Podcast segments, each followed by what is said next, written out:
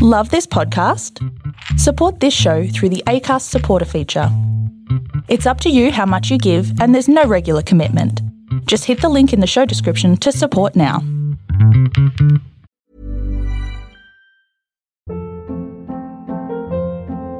Hold up. What was that? Boring. No flavor. That was as bad as those leftovers you ate all week. Keke Palmer here, and it's time to say hello to something fresh and guilt-free. Hello Fresh. Jazz up dinner with pecan-crusted chicken or garlic butter shrimp scampi. Now that's music to my mouth. Hello Fresh. Let's get this dinner party started. Discover all the delicious possibilities at hellofresh.com.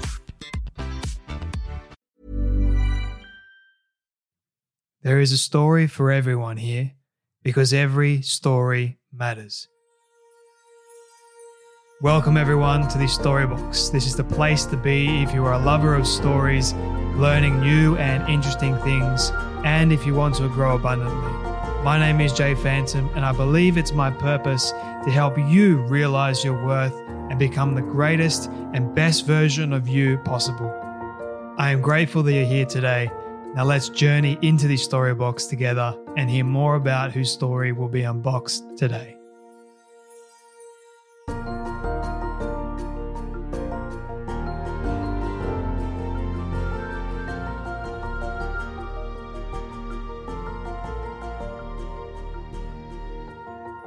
There is a TV show that I am currently loving. Uh, it is so interesting. It is really fascinating. It appeals to my curiosity on certain things and history as well. It's called Dopesick. And if you are interested in learning more about the opioid crisis in the United States from the uh, early 90s to, or I guess even today, uh, believe it or not, then this is definitely a TV show you need to watch. And my guest today is one of the stars of that incredible TV show, among many, many other TV shows as well, from John Krasinski's starring opposite John John Krasinski, sorry, uh, Jack Ryan. Many of you would know of that series on Amazon. Well, his name is John Hoogenakker. Now, for those of you that don't know who he is, John is a great actor. He's been a part of drama, comedy, films. He's been a part of acclaimed TV series and on stage as well. John has made a name for himself over the years, bringing vivid, dynamic characters to life on screen. And this year, John, you can see him on Amazon's appealing and highly anticipated drama series, Jack Ryan, that I mentioned earlier. Uh, this series follows the uh, coming CIA analyst, Jack Ryan, who is thrust into a dangerous field assignment for the first time and he covers a pattern in terrorist communication that launches him into the middle of a dangerous gambit with a new breed of terrorism. Hoogenakker, or John, shines as Matice, a tough and salty American who works black ops for the CIA as well. You can see John at the moment in that show that I was I was mentioning before, Dopesick, and trust me when I say this, it is such a great watch. Disney Plus uh, releases a new episode every Wednesday. Uh, I've been binge watching the majority of them that I can watch at the moment and loving every second of it. But John can also be seen in some other films, such as uh, Very Harold and Kumar Christmas. Uh, to he played um, an FBI agent opposite Marion Cotillard and Christian Bale in Public Enemies 2.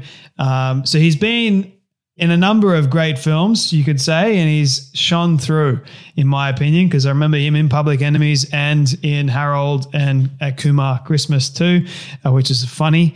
Uh, he played a Ukrainian mobster in that film.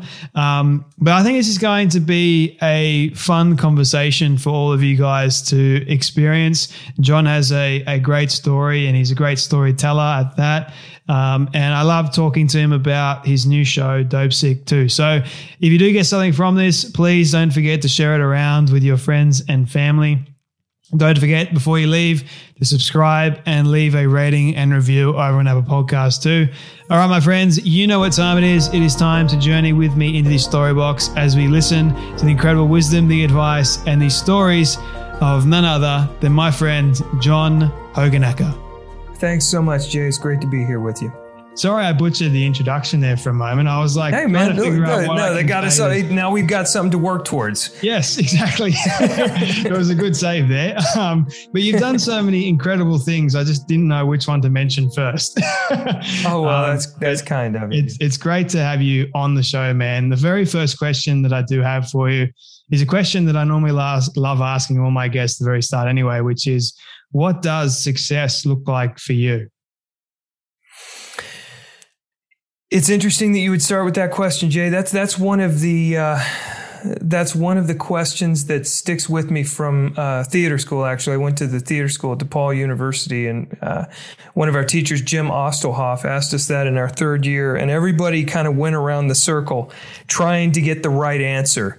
and of course, there's no there's no right answer. I think um, for me, uh, success is being able to be uh, happy in the moment wherever I am.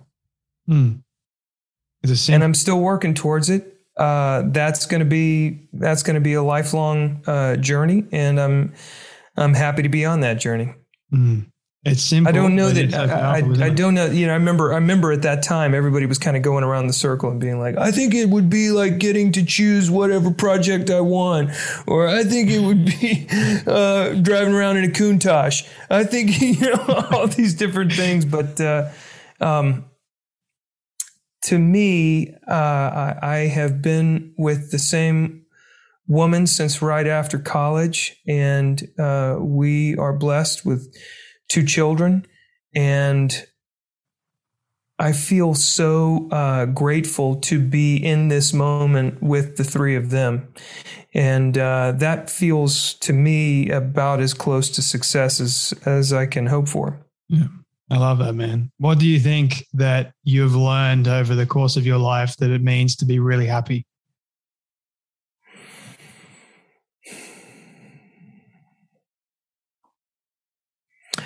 I've learned that if I cling to the best moments and I measure the rest of my life against them, I'm setting myself up for more sadness.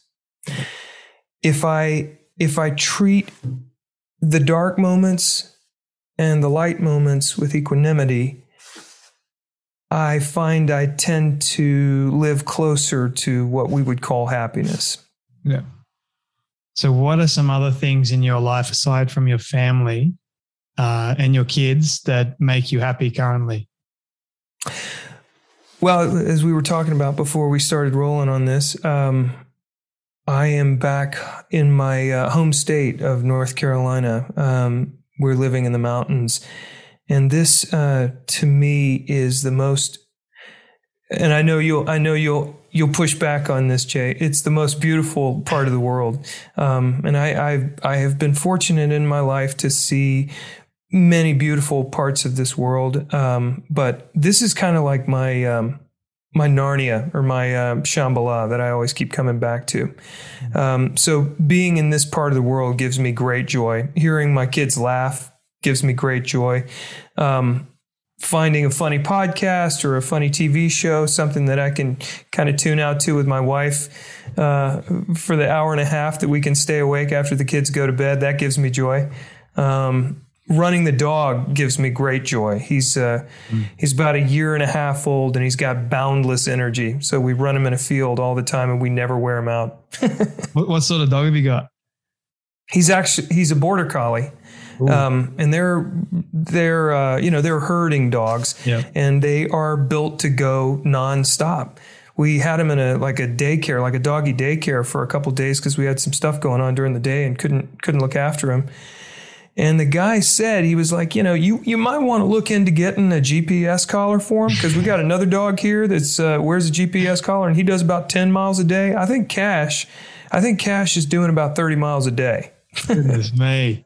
I've got a German Shepherd. She's almost three years old, so I know what you mean about the endless energy. I mean, we had, we had to take her for two walks a day sometimes just to wear her out, oh, or oh, we sure. take her for car rides, and she loves like the breeze on her face because it kind of like tires it out. It's like a drug for her. And Yeah. then when she when she gets home, she's like crashed on the couch. It's quite funny to see. Oh, it's great. I mean, you know, so so like Cash will do all this running like that, and uh, today I took him on a hike. We were back in the woods, and we only did like you know two and a half miles, maybe three plus, maybe about four kilometers, and he is just like totally checked out. And, and to me, it just the math doesn't compute. You'd think you could go on and on and on, but he's just like something about the hills. I think it was like being in the woods and hearing little rustles here and there. There's he's so alert all the time Yep. that it was just uh, it was um, like an overdose on stimulus for him, and he couldn't see it. Like he's used to being in an open field and dealing with sheep and like maybe one wolf, but this was too much. I think it was also far. the, the mountain air as well that was sort of getting to him too. Yeah. Like, yeah.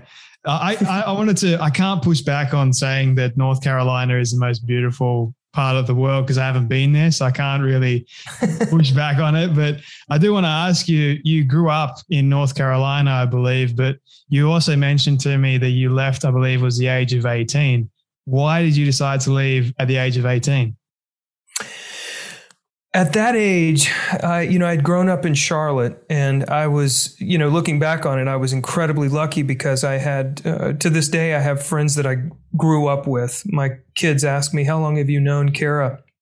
How long have you known Courtney?" And I don't remember meeting these people. like we've literally known each other our entire lives. I went to uh, kindergarten through uh, high school with a lot of the same people, and by 18, I was ready to just uh, get the hell out of Dodge and and conquer the world. Um, you know, I was also uh, I was raised with just my parents. I have a I have a I have another sibling, but she's a half sister, and we were not raised together. Um, so I, I think I was just restless to get out and see the world, and I I couldn't come up with the scratch to audition for Juilliard. Uh, but I could afford to audition for DePaul, which was in Chicago, and I was lucky enough to be accepted there. Um, and Chicago seemed uh, to be a tamer city at the time than New York did. Um, so I, I, got my mother's blessing to go to New, to uh, go to Chicago. So that's that's where I moved to when I was eighteen.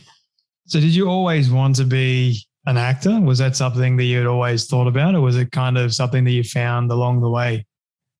I, you know, as a, as a kid, maybe about 10, 11, 12 years old, I, I did uh, a couple commercials and I did some plays at the local children's theater. I did, you know, Oliver Twist and I did the best Christmas pageant ever.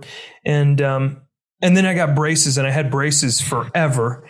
And so kind of somewhere in the middle of that, I got into, uh, uh, my dad was a, uh, was a life insurance salesman and the company that he was allied with went under and I didn't understand at the time. And to me, that meant my dad had lost his job, and I, I felt like I had to find a way to secure my future. And this was around eighth grade, and I, uh, so I went up to the Marine Master Sergeant, who was the head of uh, Naval Junior Reserve Officer Training Corps at my uh, junior high school, and I asked him if I could uh, be in his next year's class. And um, so for about a year and a half, I did ROTC.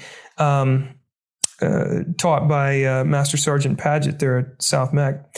And um, I really thought that that was going to be my future. I thought that I was in line to go to the Naval Academy. And if I didn't get into the Naval Academy, I'd be at Parris Island right after high school.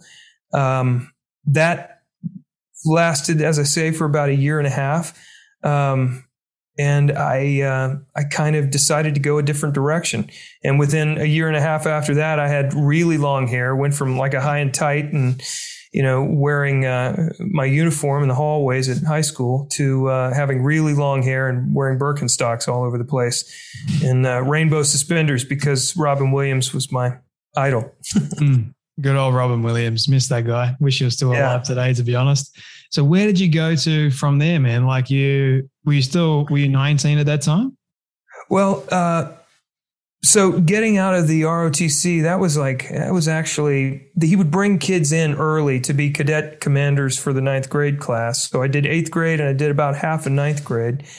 And after that, I got into speech and debate and I became uh, interested in, a, in an event called humorous interpretation. You take a like a ten minute cutting of a play or a TV show or a movie, and you would perform all the characters.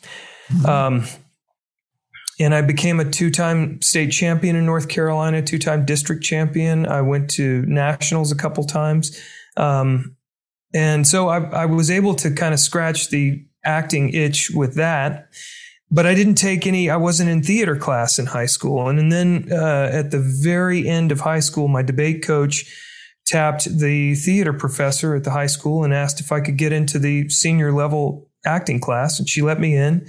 And then, as I mentioned earlier, uh, kind of a lark, really, uh, I auditioned for this very prestigious theater conservatory in Chicago. And uh, the the acting teacher at uh, Charlotte had picked out all these great audition pieces for me, and none of them spoke to me. So I ended up doing a monologue from one of the musicals we had performed that year. And she was kind of like, "Well, I, I good luck, because I don't think that's gonna I don't think that's gonna help you." Um, but they saw something and they took a chance on me, and I got in. Uh, and that school at the time, DePaul was uh, one of the last theater schools that would cut students after each year. So for the first year, we had something like 72, 73 kids, and you go home or you get a job in the summertime, and then you get a letter that says, please come back for your sophomore year, or please find something else to do with your life. Um, and I made it past the first cut, and then after the second year, they cut it, cut it in half again. Uh, and if you make it past that, then you're you get to go the whole way through. So I was able to graduate. And then uh, right around graduation, my wife um, was uh, had been a classmate the entire way through, and we kind of fell in love when we were doing showcase, going to New York and Los Angeles. And um, very shortly after college, I I had a job at Chicago Shakespeare Theater. Um, it was their first show on Navy Pier, and uh, I got to play, um, you know, a sort of a smaller role and got to kind of, that was really when my, um, when my education as an actor truly began because I got on stage with all these amazing Chicago talents. Um, Scott Parkinson, Greg Vinkler, Kevin Gudahl, Lisa Dodson, Bradley Armacost, all these amazing Chicago stalwart actors. And I felt as safe as a baby in my mother's arms. Um, and so from then I did, you know, years and years of theater in Chicago, uh, Milwaukee, and a couple touring shows, and did a lot of voiceover. And from there, kind of started getting into movies and uh, television as they as they came to Chicago. There's quite a few questions that I have coming from that answer, man. Like, there's a lot for me to unbox there. Uh, the one thing that I do want to ask you before I continue asking some more questions is what was it about acting in particular that you fell in love with the most? My dad was a super positive and funny, funny guy. Uh, he was loved in every room that he went into. He could make people laugh. He was always cracking jokes. Um, and he always compared himself to Alfred E. Neuman from you know Mad Magazine. Yeah. Um, what me worry, and that was kind of my dad. And I thought, and he also did a lot of commercials and, and theater and voiceover in Charlotte um, when I was growing up, and I I uh, I always kind of wanted to be like him. Uh, I, I, certainly wanted to emulate those aspects of his personality. Um, and as a kid, and throughout high school and even throughout college, they they did their best to beat this out of me in college. Um, I was a clown. I was always goofing around. I was always pushing back against authority. I really wanted to do it my way, um, and that conservatory approach gave me a uh, it gave me a vocabulary that was a shared vocabulary in the arts world and in theater and film and television. But it also, kind of like going to Parris Island for the Marine Corps, it uh, stripped away all of the crutches that you sort of come to the table with as an actor. Um, and I guess that's a good thing in some respects, but in other respects, those crutches, uh, one could argue, are are what make you unique. Yeah. Um, and so I've I've worked hard to kind of get back to who I was before I even went. Mm. Did you face uh, like a lot of challenges starting out? I absolutely faced challenges starting out. I um, I was lucky, or rather, I was fortunate, I should say, to to book jobs in theater. Um, I got my union card for uh, the stage very quickly after graduation, very early, in a city that was lousy with talented white guys my age, my type, um, who were non-union. Um, so it's a lot to ask a theater to pay you more than these other guys that they can pay less than half as much. They don't have to pay towards your health care or any of these things. But I knew that that was all I wanted to do. And I would get further and further out on that tree limb and I was just going to keep dancing until it broke. Mm-hmm. Um, so I decided that I wanted to be saving for my retirement. I wanted to have health care. I wanted to have all these things locked down and it was worth it to me to take that chance. Mm-hmm. Um, and I would work really at that early stage, maybe about once or twice a year in theater. And uh, throughout that time, I was dispatching trucks, um, you know, 40 hours a week. Sometimes I was working the night shift doing that. Um, but that, you know, that's, that's the way it is. So many people in this industry work those survival jobs and some people never stop working them. Um, you know, I'd also bust tables. I'd uh, worked at a canoe and kayak shop.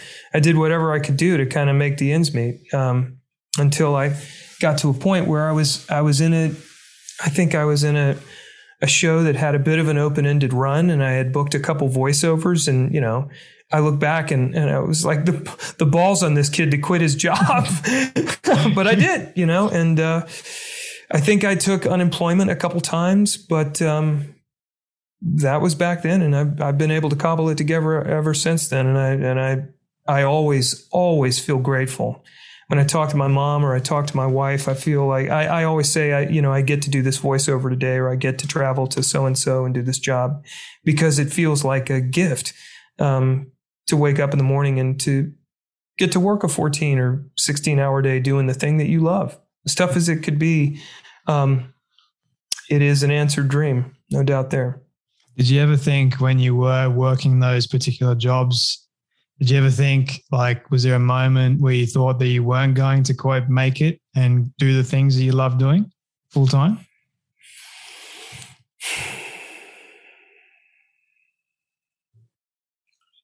Yeah, absolutely. I think the honest answer is finding that belief in yourself to keep pushing is sometimes the toughest part yeah. of a journey, anyone's journey, uh, whether it be a person who wants to make it through law school and become a lawyer or a person who is, you know, supporting two kids and working three jobs. How are, how are, how are you going to get through this day? Are you ever going to go to the beach again? Are you ever going to make enough money to get on a plane again? Um, I absolutely deal with that. Um, but I, I know, and I have known for a long time, what I'm here to do. And feeling like you have a calling that you're answering is a very uh, is a very powerful feeling. Um, I can't turn away from it. There's there's nothing else at this point in my life that I feel I'm qualified to offer the world. Mm. So, like I said before, you know, it's like you really are getting further and further out on this limb, and you're just going to keep doing the dance because that's what you've got to offer the world. Mm. Um, so yeah, that's that's kind of where I am with it. And the answer to your question is yes, absolutely. Mm-hmm. We were um, we were doing some press for Dopesick, and it was me and Peter Sarsgaard and Jake McDorman, and um, the, journalist asked us, "Do you guys, you know, now you, you've got this great show coming out, and you, things seem to be going great for you. Do you ever remember a time where you didn't know what your next gig was going to be?" And we're all sitting there with long hair and beards, and we're like, uh, right now. it's like, that's the reality, you know? Um, you just keep swinging. And when you get these jobs, generally a lot of the actors that I know and have worked with are financially very conservative people. Like, you know, you you get a plate full of food, you take a couple bites and you put the rest of it in a drawer, you know? I, I, like to call it persistence as well yeah. as that inner belief, that inner drive that you just somehow know that it's going to work out for you some way, somehow you just don't you don't like see the steps to get there, but you just know that it's going to work itself out eventually. And I think it's it's also like along with the persistence, there's also a lot of patience that also is attributed to it. I mean, I'm still like 25 and I'm still learning this as I'm going. But it's very much like the creative industry, I've noticed, is mostly cutthroat. There's a lot of people that want to be part of it.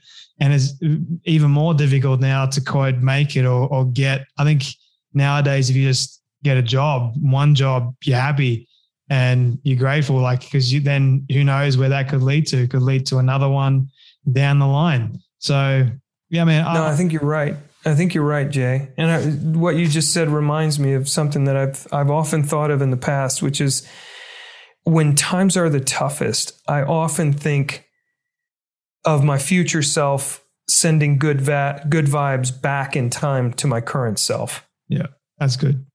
I think of one day I'm going to get out of this. Yeah. I'm not going to be in this place forever. And I and I have faith in that. And I draw that faith from this idea that my future self is sending back strength. Yeah. I like that. I'm going to remember that. I, I, I, needed to hear that actually. So thank you for sharing that. If you were, John, to go back to your younger self and give yourself just one piece of advice as you're going along the journey, what piece of advice would you want to give yourself, your younger self?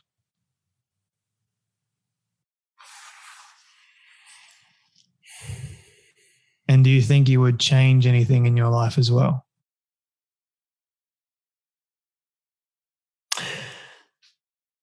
I believe it was Maya Angelou quote where she says essentially, I would not give anything for my journey now. You know, um, as hard as so many moments in my life have seemed and have truly been, um, they have built the person who is sitting here talking to you. And I have to I have to be grateful for the knocks that I've taken and for the lessons that I've learned. Um, because if I hadn't have taken them, if I hadn't have digested them, I would I would be due to repeat those lessons, or I would be due to learn them from scratch. Um, I feel like I would counsel my younger self that it's not necessary to run constantly. Sometimes you can walk and get to the same place in the same amount of time. Mm. Yeah, we, it's oftentimes so easy for us to get ahead of ourselves because we want it now. Like I mentioned before, the patience factor, we can be very impatient. So I think it's a good lesson for anyone at whatever stage of life you're at, to just stop to just focus on what you have right now. I think just the attitude of gratitude, that's important. So I think another good lesson to learn, man. I appreciate you sharing it. Yeah, I, I agree, Jay. So moving along your story a little bit, I wanted to ask where did you which film for you was like one of your your favorites to be on? Like being a part of it which one? Harold or kumar or um, the public enemies one? Or was it a, a, smaller film for you? I'm, I'm always curious about this one. Do you have a favorite or is it like a combination of favorites? You're allowed that too. Yeah you know um, this is uh, this is probably not going to be a super. Uh, this is probably going to surprise you. Maybe it will. Maybe it won't. Um, I I always pushed back against the fact that a lot of my career I've gotten to do uh, funny commercials and voiceover and things like that. It's kind of like this, you know, this little secret that I try not to tell everybody about. I'm like, no, no, no, look, I played Hamlet. Look at this. um, but I think some of the funnest work that I've gotten to do and the most fun I've had, uh, it's all um, it's all super rewarding at the end of the day when you make it through. Like I, I think back to times on Jack Ryan when I, you know, hurt myself or uh, mm-hmm. or we were just pushing and pushing and pushing to get the shot and we were in a jungle or we were in a desert um, i'm i have a, a, wonderful friendship with a commercial director jim jenkins and i've gotten to do so many different fun spots with him over the years and they're not like the, you know there were there were people got to see him here in the states and and they the thing that I love about them is they're like short form uh, sketches or improvisations that when people see them on television, generally they're they're caught off guard by them. They laugh. I got to do a spot with um, Robert De Niro. I got to do. Uh, I did this. Um, I did a couple FedEx spots with him. I did this long running campaign for Bud Light where I played. Uh, I played a king who was just a complete and total idiot. Um, and it, was, it was, so much fun. Uh, and we shot that all over the world. We shot that in um, New Zealand, which I mentioned to you. I know I, I can, you're going to get angry now. I'm talking about New Zealand. Um, but uh, we shot it in Spain. We, you know, we were in New York with that, and uh, it was just an absolute blast because we did that for three years. We had the same uh, director of photography, line producer, director. Uh, it was like a family, um, and I think that that's something that I've all. It's always appealed to me. This idea of like landing in a show uh, where you get to you get to dig into a really long arc, and you get to go different places with it, and it and you're with a, a, a, group of actors that really become like a family because you're doing it year in year out. Um, technicians crew uh, creatives the whole thing. Um, and that so far is like the closest i've been to that because from season one to season two of jack ryan it was really um, uh, john krasinski wendell pierce allison uh, there's a few people that came to the second season from the first season, but for the most part, it was just a small group of us. Um, I, I, love being around other actors. I love the uh, the friendships that get forged when you're, you know, you're just going crazy by the end of these really long days, or if it's a night shoot, which man, those, I got to tell you, those are just brutal. Anybody will tell you it's like your body is not meant to work like that, but uh, it's it's a it's an acquired skill and a discipline, and um, great friendships are formed through through them. Mm. I uh, I myself am not a night person. I struggle. Like I I don't like doing night interviews, but I will do them if I need to. oh yeah, what time is it where you are right now? It's uh, eight thirty three a.m. currently in in Sydney, Australia. I'm more of a morning person. Like believe it or not, I'm much more awake at four a.m. than I am at ten p.m. at night. So I am usually in bed around 8 p.m. Sydney time because that's usually when my brain goes to sleep. it just wants yeah. to shut off.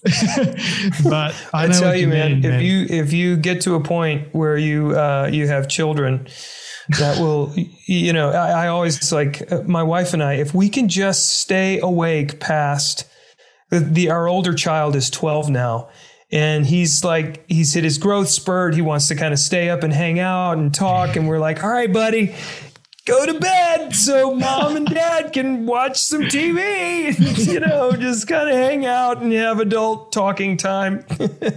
Uh, but you know the end of the day man you're just so beat. And then the days start early. Um, but uh, but I got to tell you, this is this is this is the best part of my life so far is getting to be like right in it with these two little human beings. Um, and we, the period of COVID was, we treated it like um, found money, like it was a gift. Uh, it was an opportunity to just really dig into a period of prolonged, intense togetherness. We did not spend vast amounts of time on our screens, which I'm grateful for. Um, we spent a lot of time outside. Uh, when we were still in Illinois, we had this great, um, we had some land in the northwestern part of the state. It's kind of hilly out there. It's beautiful and we had a little one room cabin, no electricity, no running water. There were a couple springs on the property. Um, but we would be out there with a wood burning sto- stove and oil lamps and just listening to the barred owls and the coyotes. And uh, man, it was so very special. So mm-hmm. I'm I'm grateful for that time. I'm grateful that we were able to to have that experience, as tough as it was, you know, for other reasons. Yeah, I think in today's day and age, we've kind of like we're more wired than ever before, but we're kind of losing that connection with nature, with our true selves. And I think just being able to get outside, I think also the, the pandemic kind of made a lot of people just stop and reflect on their life. And yes, I know a lot of people did also go out in nature and enjoy themselves in nature as as much as they possibly could. Uh, I know I I did a lot of that, a lot of walks outside with friends and family. It was a beautiful time, man. So I completely understand that. I mean, I needed to, we weren't allowed to really go too far, but there's like a place here in the Blue Mountains that is just a beautiful place to be. It's so serene as well. Like the views are incredible. If you go there at the right time, that is, you can see it. um, but yeah, man, like I think it's, I think you're right. It's just uh, being grateful for who you have in your life currently and what you have in your life currently too. So kind of a similar message to what we were just mentioning before the show that you were a part of called Dopesick. And I wanted to ask you how that all came about and, and what were some of the the lessons that you learned while being on that show and what some of the things that you didn't enjoy and what are some things that you did enjoy? I know there's quite a few questions in there. Yeah, yeah. So Dopesick, the show is drawn primarily uh, from the source material of the book by the same name, Dopesick, by uh, Beth Macy.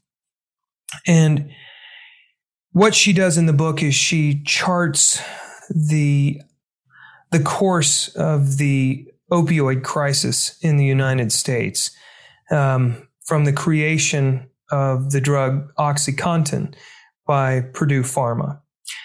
And she takes a good long look at how that company got OxyContin, which is essentially opium, lab made opium, yep. uh, through the approval process at the FDA and to market um, and how they created a market for it in the United States by saying, well, we have to create conversations about pain in doctors' offices all across the country. So we have these charts in doctors' offices in the United States. You still see them occasionally with several smiley faces on them, going from happy to anguish and they ask you to put your finger on the one that feels like how you feel, represents how you feel. And based on that, um, we then prescribe a drug like OxyContin, an opioid. And Contin uh, stands for continuous, continuous release. The idea that you pop this pill and over a sustained period of time, 12 hours per pill, um, there's a slow release of opium that addresses your problem, your pain.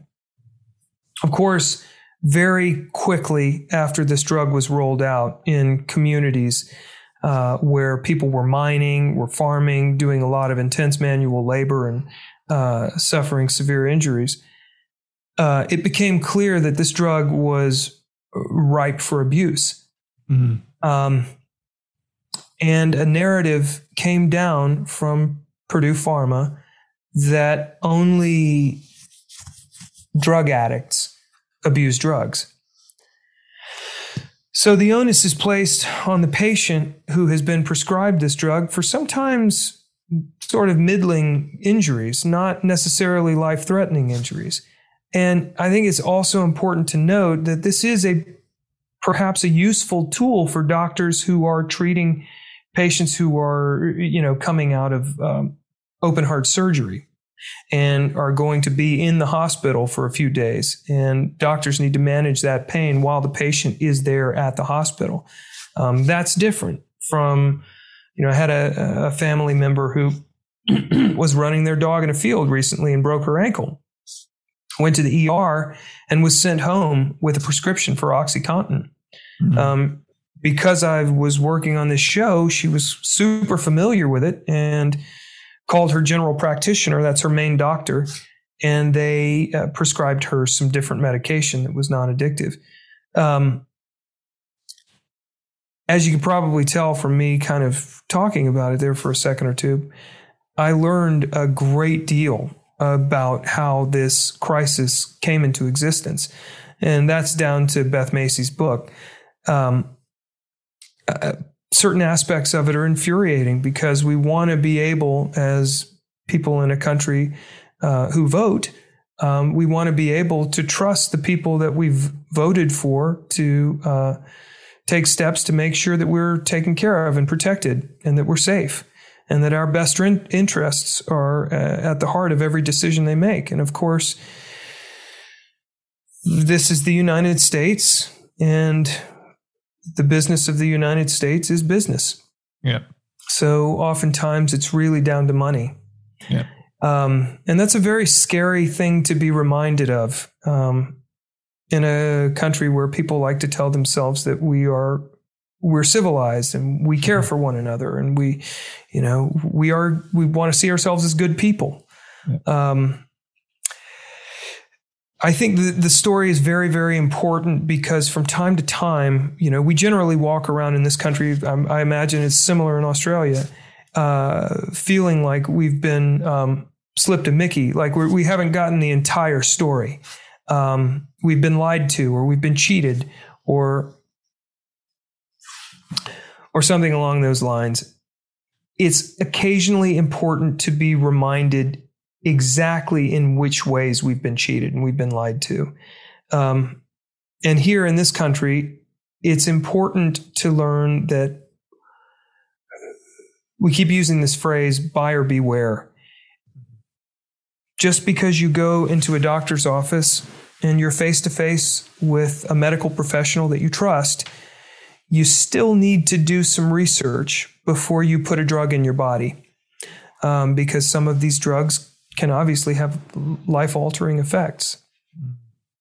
It's very interesting because if big pharma is doing that for that drug and the general population likes trusting the government and big pharma and the medical professionals, it oftentimes raises the question well, if they're doing that with that, what else are they doing as well behind the scenes? Oh. You just, you know, so I think it raises a very, very important question that I hope people start listening to. I really do, to be honest with you, man, because it is an important issue and it's one that needs to be addressed because you're right. It is mostly about money, which, as sad as that is, um, is the truth. And I think it needs to somehow change. But yeah. Yeah, I think that um, I um, I feel like the journey of my life over the last couple years has been about building more empathy into the way I see other people. Yeah. Um, there have been uh, very tough things, very difficult things that my family has had to go through in that period of time. And of course, that's all against the backdrop of COVID 19. Um, so I know that as tough as things have felt for people in my immediate sphere, things have been tough for other people in their worlds as well. And that it's very important um, when there's so much uh, drama and tension and anger and pain in the world to extend grace to one another and to give one another uh, the benefit of the doubt and to remember you don't know what this person's backstory is. You don't know what this person's going through today or what they went through yesterday. I think being um, able to just have a conversation, like yeah. o- open ended conversation, man, like what you and I are doing right now, and not have this fear attached to it that what I'm going to say here is going to cause offense or, you know, belittle another person of their experience or whatever it is, because that only just causes resentment and hate. And then it causes what we're seeing in the world, sadly, today is this massive divide.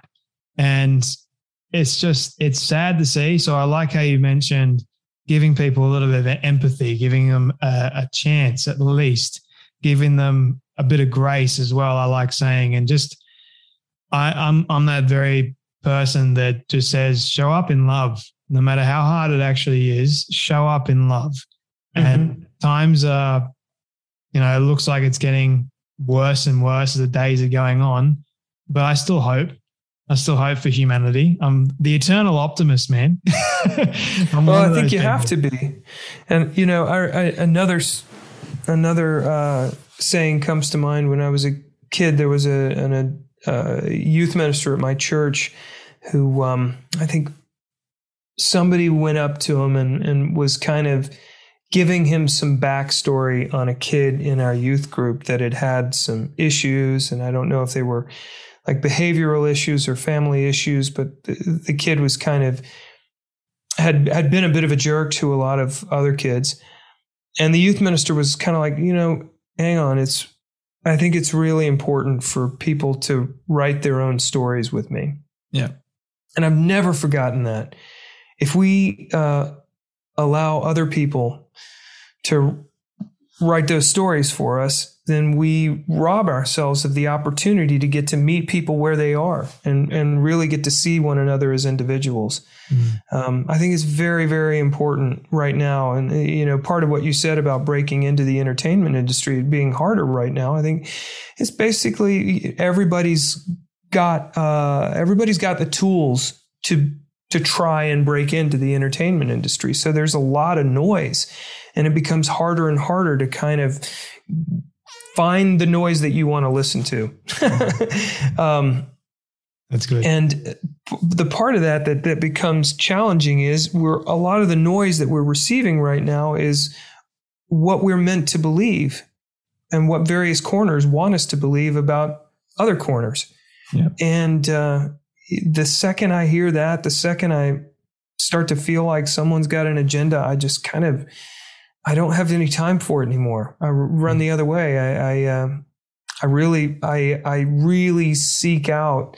Um, well, if you're saying this, somebody else is saying the opposite thing. Yeah, and I I just want to educate myself on both sides. So I may sit and listen to the one, mm. but you can bet your bottom dollar I'm going to go and look and see what I can find out about the other. Yeah, I think you got to look after your own mental health, and sometimes someone else's opinion can be too much. Like they can be completely over and above, which is not a necessarily a bad thing. I'm, I'm not saying that for them you're allowed to be that way.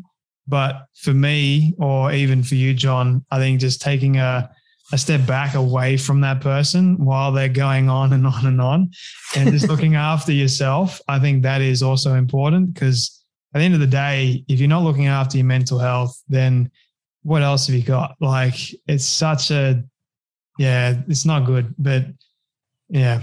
Anyway.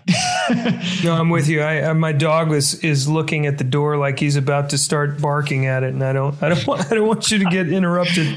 it's all good, man. My dog's on the couch at the moment. She's like she you'll you'll you be able to hear her. Trust me, she's got a loud bark. but John, this has been a, a fun conversation. I've enjoyed getting to know more about you and, and unboxing the many stories that you no doubt have in your life uh, still to come as well. Which is very exciting. So I appreciate you you making the time to be here today. My final Absolutely, question Jay. for you, my friend, is is a question that I love asking all my guests at the very end. It's a hypothetical one, but I want you to imagine with me for a moment that you've been able to reach the age of 100. All your friends and your family have decided to put together a film for you of everything you've ever said and everything you've ever done. Don't ask me how in the world they got it all. We'll just call it magic for sake of argument. They've been able to get it and show it to you on your 100th birthday. What do you want that film to say and show about your life?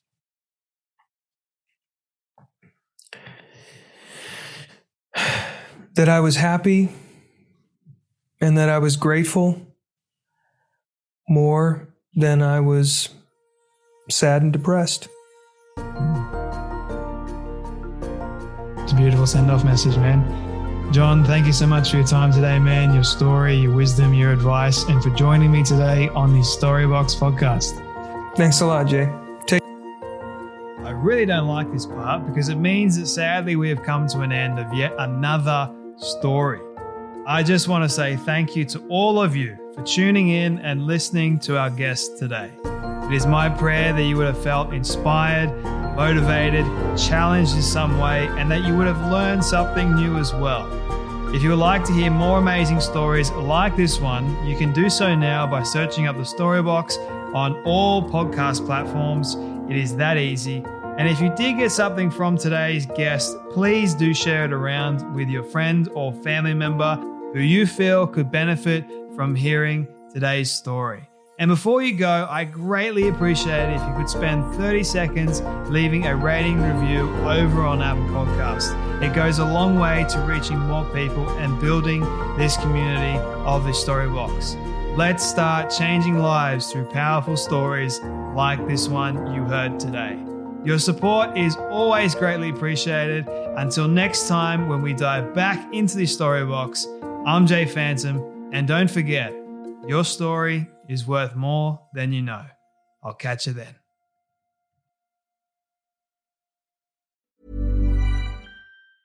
Ever catch yourself eating the same flavorless dinner three days in a row? Dreaming of something better? Well, HelloFresh is your guilt free dream come true, baby. It's me, Keke Palmer. Let's wake up those taste buds with hot, juicy pecan crusted chicken or garlic butter shrimp scampi. Mm. Hello Fresh. Stop dreaming of all the delicious possibilities and dig in at HelloFresh.com. Let's get this dinner party started.